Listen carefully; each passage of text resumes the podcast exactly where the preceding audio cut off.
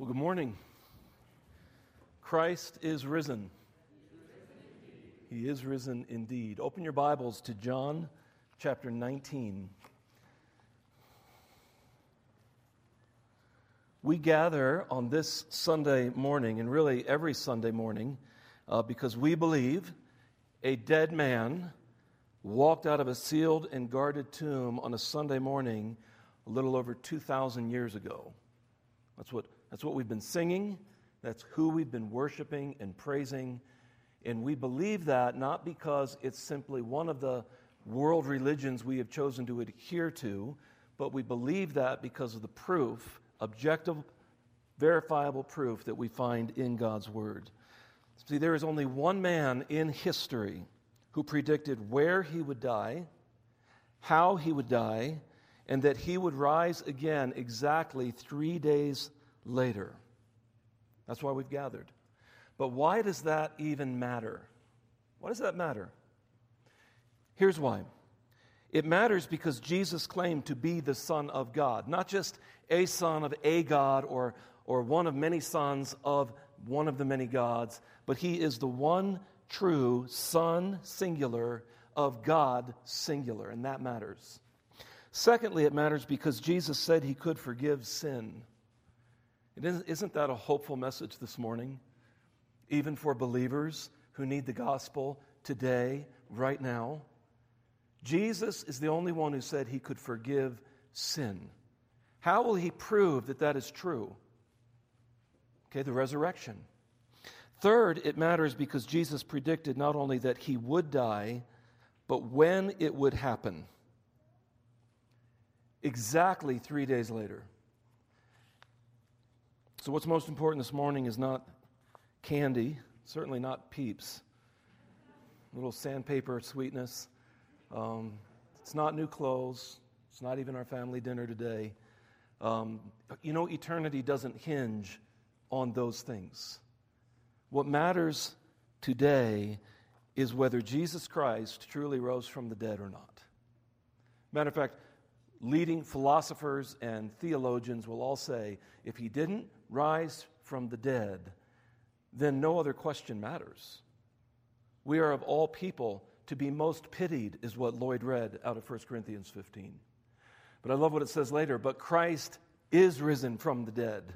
Therefore, our preaching is not in vain, and we are not to be the most pitied, and that we are not to be the ones that are following this delusion.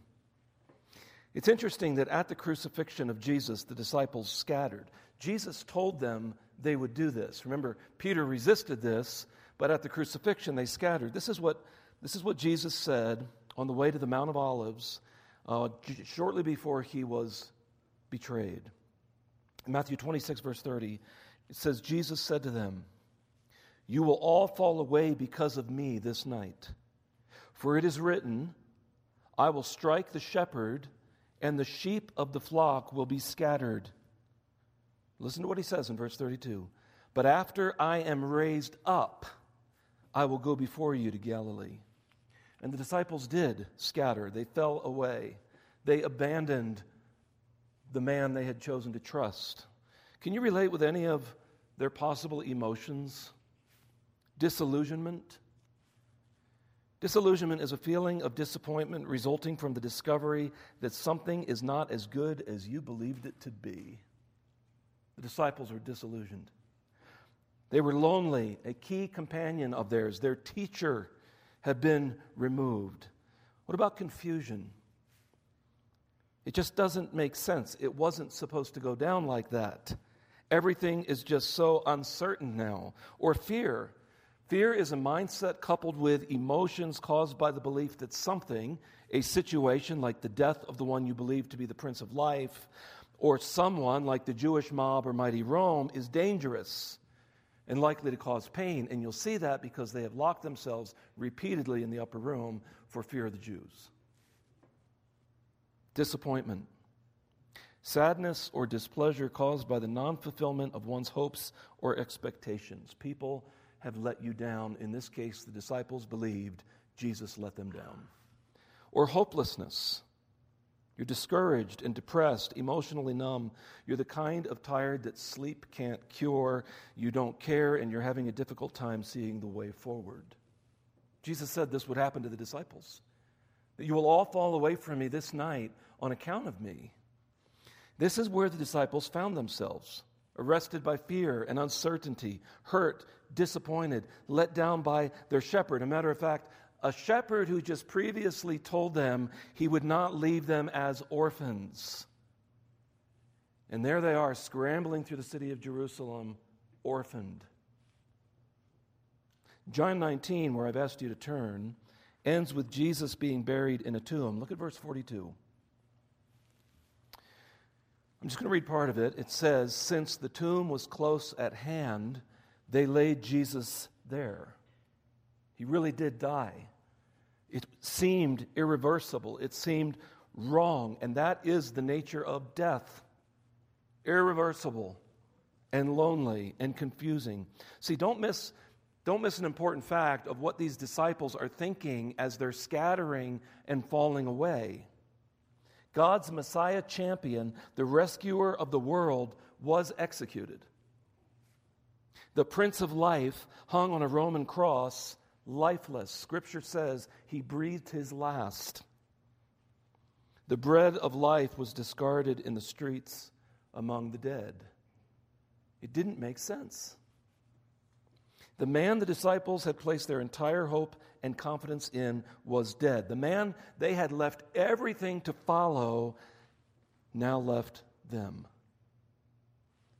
In John 14, 18, he says, I will not leave you as orphans, but there they stand, orphaned and alone. I mean, can you, can you relate with the disciples at all? Does Peter go back to fishing? Does, Mas, does, Matt, does Matthew seek his, his job back as a tax collector? Should they just go hide in the upper room, knowing that the authorities have their names and that they're going to come find them next? If the Gospel of John were an ordinary biography, there would be no chapter 20. But it's not an ordinary biography. I've read the two volume, it's a colossal work about missionary Hudson Taylor. The first volume is The Growth of a Soul, the second volume is The Growth of a Work of God. And that biography ends with his death. I've read a biography of C.S. Lewis that ended with his death. I've read the fascinating account of Adoniram Judson, the first American missionary sent to a foreign country. Uh, it's, it's written by Courtney Anderson called To the Golden Shore, why one of my son's middle names is Judson. But that account ended with Adoniram Judson's death. I've read Undaunted Courage about Meriwether Lewis and, and Thomas Jefferson. And the second to last records this is the title The Last Voyage of Lewis. It's about his death. And yes, Thomas Jefferson died too, but this is not how John's account ends. Look at, look at chapter 20. They put him in a tomb. The disciples aren't even remembering the predictive prophecies that Jesus spoke about where he would die and how he would die, but after three days he would rise again. It's like that's not even going through their minds, even though Scripture says that Jesus taught it plainly to them. Here is the hopeful hinge on which the entire gospel account now turns. Look at John chapter 20, verse 1. Now, on the first day of the week, Mary Magdalene, okay, this is the Mary from whom he had expelled seven demons. Mary Magdalene came to the tomb early while it was still dark and saw that the stone had been taken away from the tomb, indicating clearly somebody had been there. Verse 2 So she ran and went to Simon Peter and the other disciple, the one whom Jesus loved. Of course, that's John referencing himself, and said to them, They have taken the Lord out of the tomb, and we do not know where they have laid him. Do you know it's Mary who loved her Lord that suggests the first false view of the resurrection? She still is failing to believe the impossible and really just kind of defaults back to what is possible, and that is that they stole the body. Look at verse 3. So Peter went out with the other disciple, and they were going toward the tomb. Both of them were running together, but the other disciple outran Peter and reached the tomb first. Don't John's details crack you up? Right?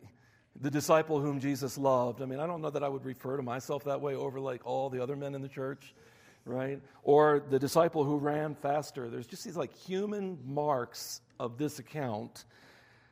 Well, anyway, he gets there first, but look at verse 5. And stooping to look in, he saw the linen cloths lying there, but he did not go in. And such is the nature and character of Peter. Look at verse 6. Then Simon Peter came following him, and he just goes right into the tomb.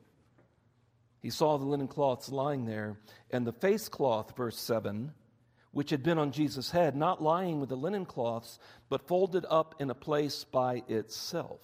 Now, don't overlook the details. The tomb is empty, but it's not completely empty. There is evidence on the scene. There is evidence that the body was not stolen. Did you see the clues when you read that? Did you note the evidence? Look at verse 8. Then the other disciple who had reached the tomb first, okay, that's John, also went in, and listen to what it says. And he saw and believed. Okay, saw what? What caused this man who had already believed in Jesus to be the Messiah? It's not, it's not a matter of salvific belief here, but he believed something to be true about Jesus when he went in and saw the evidence. He saw the linen cloths and the face cloth, which would have been a small cloth wrapped under the chin after somebody dies to keep the mouth from popping open. When John says that the face cloth was folded up, it is likely in an oval loop sitting there where Jesus would have passed through it. The items are lying there, implying that he was not unwrapped, and it doesn't give any evidence that there was a hurried capturing of the body, in which case you would keep the body wrapped anyway. All, the, all these details matter because when we talk about belief, when we talk, when we read in 1 Corinthians 15 where it says, you know, if, if Christ is not risen, our faith is empty. Everyone in the world has faith. Atheists have faith.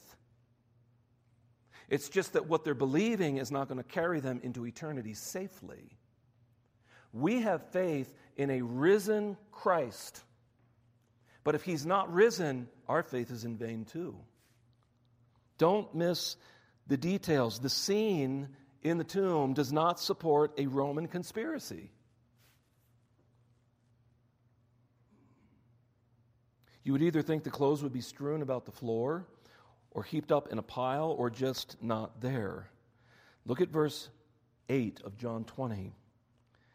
Again, then the other disciple went in and he saw and believed. For as yet, or up to this point, they did not understand the scripture that he must rise from the dead. That's what he believed. Oh, that's what he said. On numerous occasions, he predicted his own death and the exact timing of his bodily resurrection.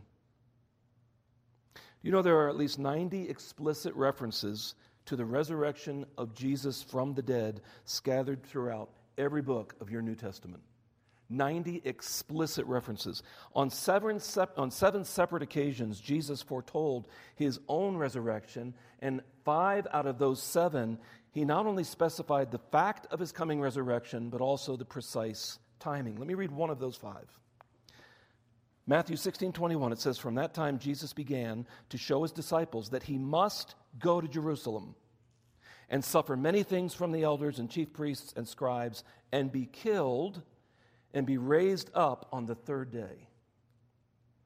But the disciples forgot about that teaching in their grief and in their disillusionment and in their confusion and in their frustration and fear. Now See, now John goes in and he sees the linen cloth as the, and he sees the unwrapped cloths as though Jesus' body passed right through them, as he would later when they're locked in the upper room and he simply passes through a wall. Now John sees it and he goes, That's right. That's what he was teaching us. That's what he believed. This is progressive revelation. We look back on a finished work of Christ and a finished bodily resurrection. It's happening right before their eyes, and John sees that proof and he believes. Jesus' death and resurrection cannot be explained away. It's almost as if it's God's exclamation point. And Jesus repeatedly made his spiritual claims testable in tangible ways. objective ways, verifiable ways. For example, when he healed the paralytic in Matthew chapter 9, remember his friends lowered him down, it's a very clear scene. Uh, they lower him down, and there's Jesus teaching, and he stops and he uses this man to, pro- to provide, if you would, objective, verifiable proof. Matter of fact, he says this to the unbelieving people watching, those that would be sort of dialoguing with him and resisting his claims. He looks at the man and he first says this Your sins are forgiven. Of course, people grumble. Who is this that says he can forgive sin? Only God can do that. Exactly. That's exactly what your mind should be thinking at that moment. And then he says, For which is easier to say, Your sins are forgiven, or to say, Rise and walk? Objective proof. What's easier to say? Your sins are forgiven, or to say, Take up your bed and go home? Or, or is it easier for me to say, I can, I can bench 500 pounds? Is it easier to say that, or is it easier for me to do that? And of course, you're looking at me thinking, it's probably easier for you to do that, right? No. No. The most I ever got was 315, and my sons are already way beyond me. It's easier to say, it's easier to make a claim without having to provide proof. Is that clear? But he says, but that you may know objective, verifiable, test, test, testable proof, but you may know that the Son of Man has authority on earth to forgive sins. He then said to the paralytic, Rise, pick up your bed, and go home. He just proved that he can forgive sin.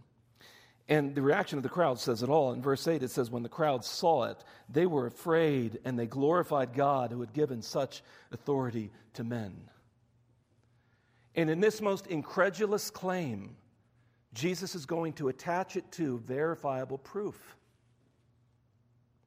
The resurrection narrative continues in John chapter 20, verse 11. Look at verse 11. But Mary stood weeping outside the tomb, and as she wept, she stopped to look into the tomb. And she saw two angels in white sitting where the body of Jesus had lain, one at the head and one at the feet. They said to her, Woman, why are you weeping? She said to them, They have taken away my Lord, and I do not know where they have laid him. Mark and Luke add this detail in Mark chapter 16, verse 9. Luke has his own account. It says, Now when he rose early on the first day of the week, he appeared first to Mary Magdalene, from whom he had cast out seven demons. Now, if you're trying to build an airtight case with trustworthy witnesses, you're probably not going to choose who? In this culture, in this society, a woman who was already looked down on because of her gender now also has a checkered past. This isn't the exact kind of first witness you would choose, but this choice makes a strong case for grace. She receives the first eyewitness appearance. She must have been wondering, Are my sins forgiven? She is looking for her Lord. Having said this, verse 14, she turned around and saw Jesus standing, but she did not know that it was Jesus. Jesus said to her, Woman, why are you weeping? Whom are you seeking? Supposing him to be the gardener, she said to him, Sir, if you have carried him away, tell me where you have laid him, and I will take him away. Mary simply wants to give Jesus a proper burial. Verse 16 Jesus said to her, I love this, Mary. She turned and said to him in Aramaic, Rabboni, which means teacher. And I love Jesus' words in John chapter 10, verse 27 My sheep hear my voice, and I know them, and they follow me. Maybe you're confused or disillusioned this morning, and you're not sure what happened. You believe, but there's also this skepticism, this doubt.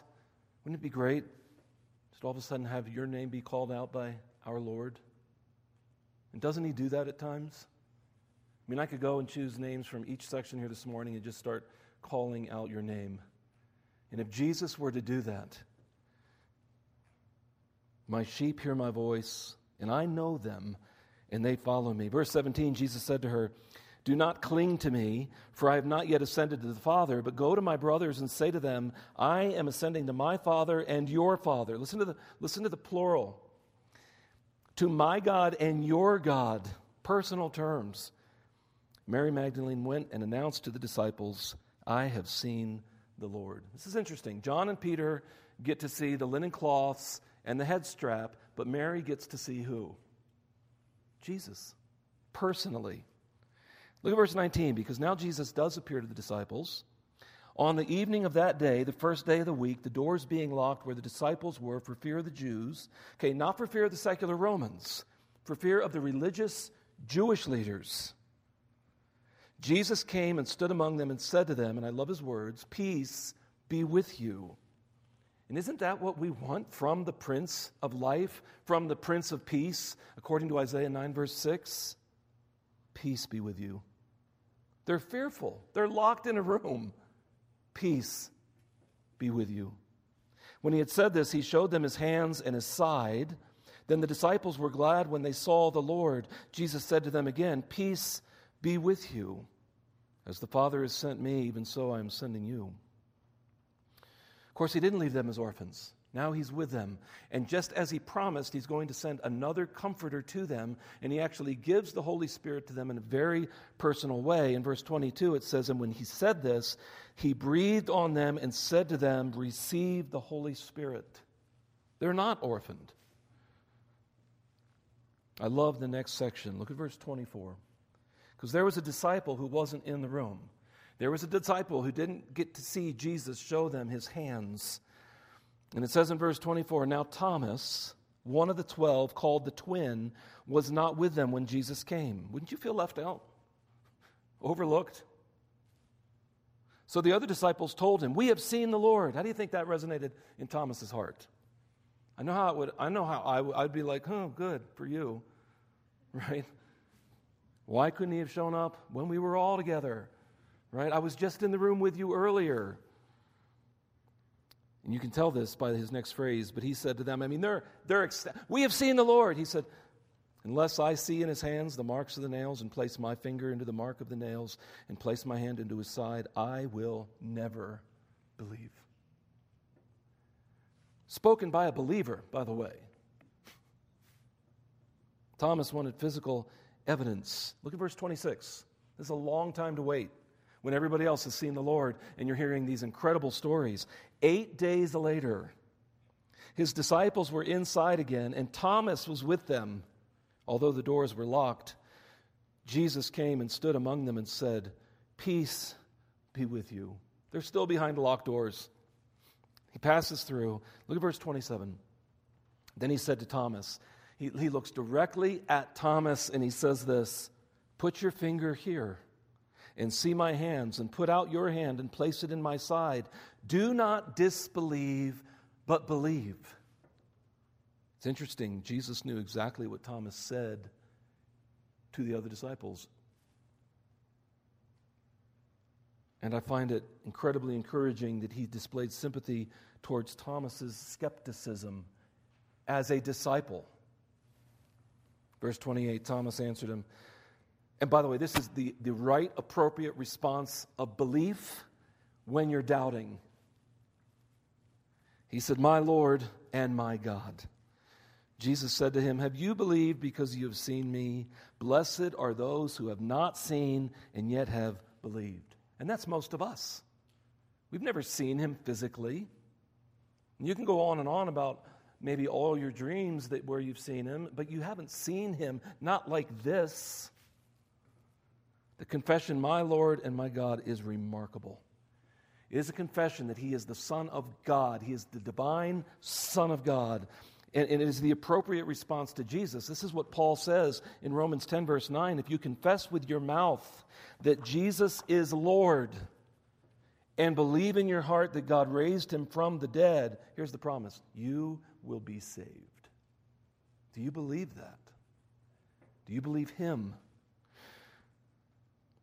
Several implications of the resurrection become clear from this narrative in John. First, and the most obvious to the reader, is that there is objective proof for Christ's resurrection. Predictive prophecy fulfilled. Seven separate occasions where Jesus foretold his own resurrection. Five of those where he foretold it exactly and the timing of it. The tomb is empty. That's the second proof. Predictive prophecy, the tomb is empty, but it's not completely empty. There's evidence there. And fourth, there are multiple eyewitnesses from different backgrounds and different experiences and, and, and across the course of 40 days. Acts chapter 1, verse 3. Remember, it's Luke who wrote the Gospel according to Luke and also the book of Acts. He was a medical doctor. Listen to what he says in Acts 1, verse 3. He, Jesus, presented himself alive to them after his suffering by many proofs, appearing to them during 40 days and speaking about the kingdom of God. Many proofs is a technical term in medicine for demonstrative evidence. That is, physical evidence that demonstrates conclusively a diagnosis. They're all words of a trained physician. And what Luke is saying is that during those 40 years, Jesus put forward many proofs, conclusive evidence that he is the Son of God risen from the dead. Here's another implication in Christ, we too are delivered from the grave. Our grave clothes will ultimately be left behind, even as Lloyd read this morning. For our dying bodies must be transformed into bodies that will never die. Our mortal bodies must be transformed into immortal bodies. That means for believers in Jesus Christ this morning, death is simply a comma. It is simply a door that opens. And I think most of us I don't think most believers fear death. I think what we fear is dying. Because death is simply a doorway into everything that Jesus Christ has promised the new heaven and the new earth and the new Jerusalem. And when that happens, this scripture will be fulfilled. Death is swallowed up in victory. O death, where is your victory? O death, where is your sting? But thank God he gives us victory over sin and death through our Lord Jesus Christ. Do you know in Christ you can have life beyond the grave? This is what he told Mary. He said, Jesus or Martha, he said, Jesus said to her, I am the resurrection and the life. Whoever believes in me, though he die, yet shall he live. And everyone who lives and believes in me shall never die. Do you believe this? And it's a question that we should pose to ourselves this morning. When we lived in Kenya from the years 2000 to 2005, we had Indian friends, acquaintances, uh, one of the doctors that we went to uh, often. And even in, even in Zambia, they would have these little shrines uh, built to a man named Sai Baba. At the time, he was alive. He's an Indian guru who mixed mysticism with Hinduism and Muslim and Christian faiths. He was worshiped by many. Even in his 80s, he looked like he was about 50 years old.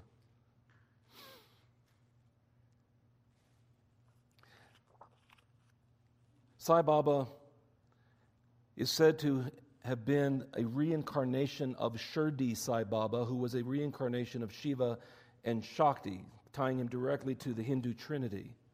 At age 14, he made that pronouncement, and from that time all the way into his 80s was worshiped as part of the Hindu Trinity. Sai Baba's teachings are hybrid, mingling all different faiths and religions.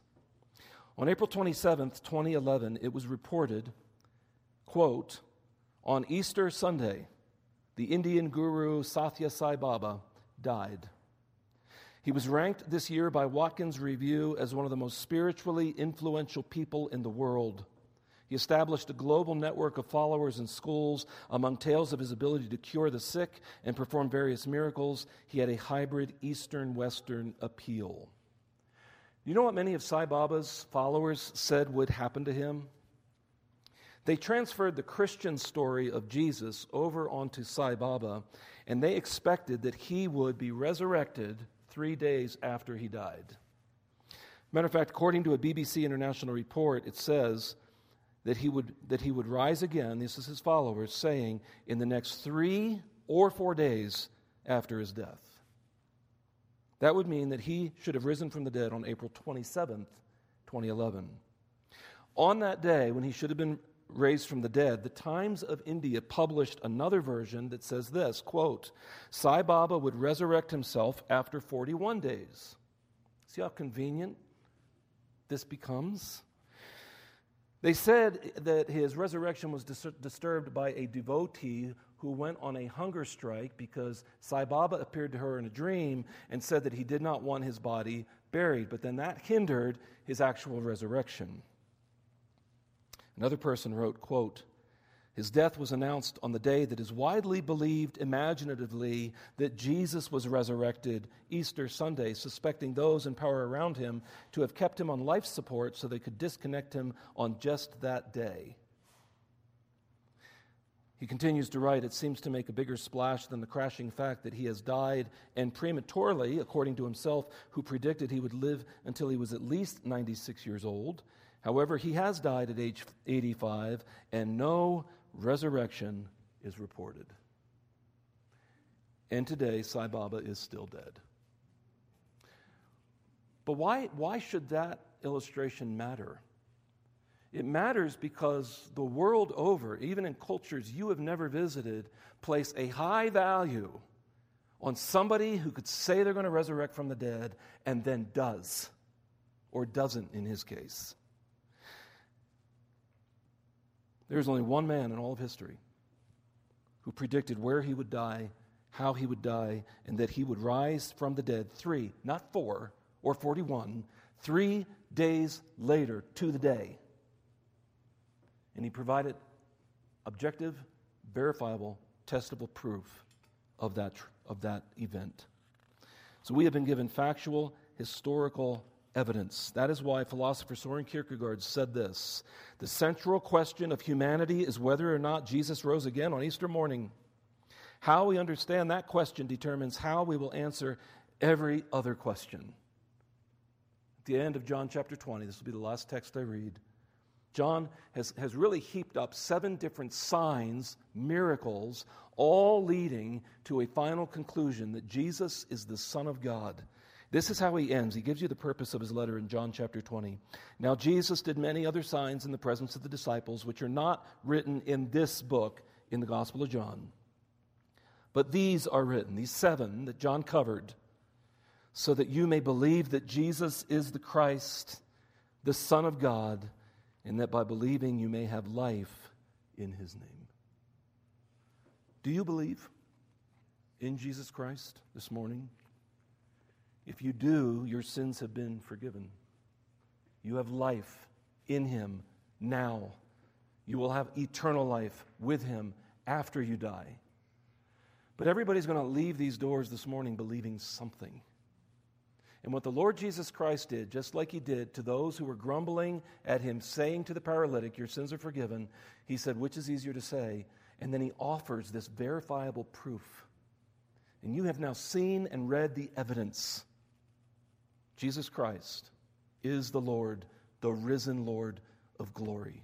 If you do not believe, or you're caught in unbelieving skepticism, not like Thomas, but like an unbeliever who simply says, I, I refuse to believe this, it sounds so fanciful, it sounds like a myth. Would you please, if there is any interest or any prompting in your heart, would you come talk to me? And if I'm talking with someone else, I'll, I'll, I'll find someone that you can talk to and can show you the truth that Jesus Christ loves you. He laid down his life for you, and he, and he, and he, and he sealed that by rising again the third day. Let's pray. Heavenly Father, thank you for loving the world so much that you sent your Son to die on the cross for our sins. That whoever believes in him will not perish, but have everlasting life. Thank you, it is a gift of your grace to be received by faith. Lord, thank you that we do not have to work for it or be righteous for it or be churchy. Thank you that it is simply a gift of your grace to be received. Lord, our prayer is that no one would leave here this morning without the assurance, first, that you love them and that you provided a way for the forgiveness of their sin in your Son and that they would make the clear confession that Thomas made that Jesus is their Lord and their God. Lord, salvation truly can only be found with you. Open blind eyes, break up hard hearts, and grant faith in the object of your Son, our Lord and Savior, Jesus Christ. We pray this in Jesus' name. Amen.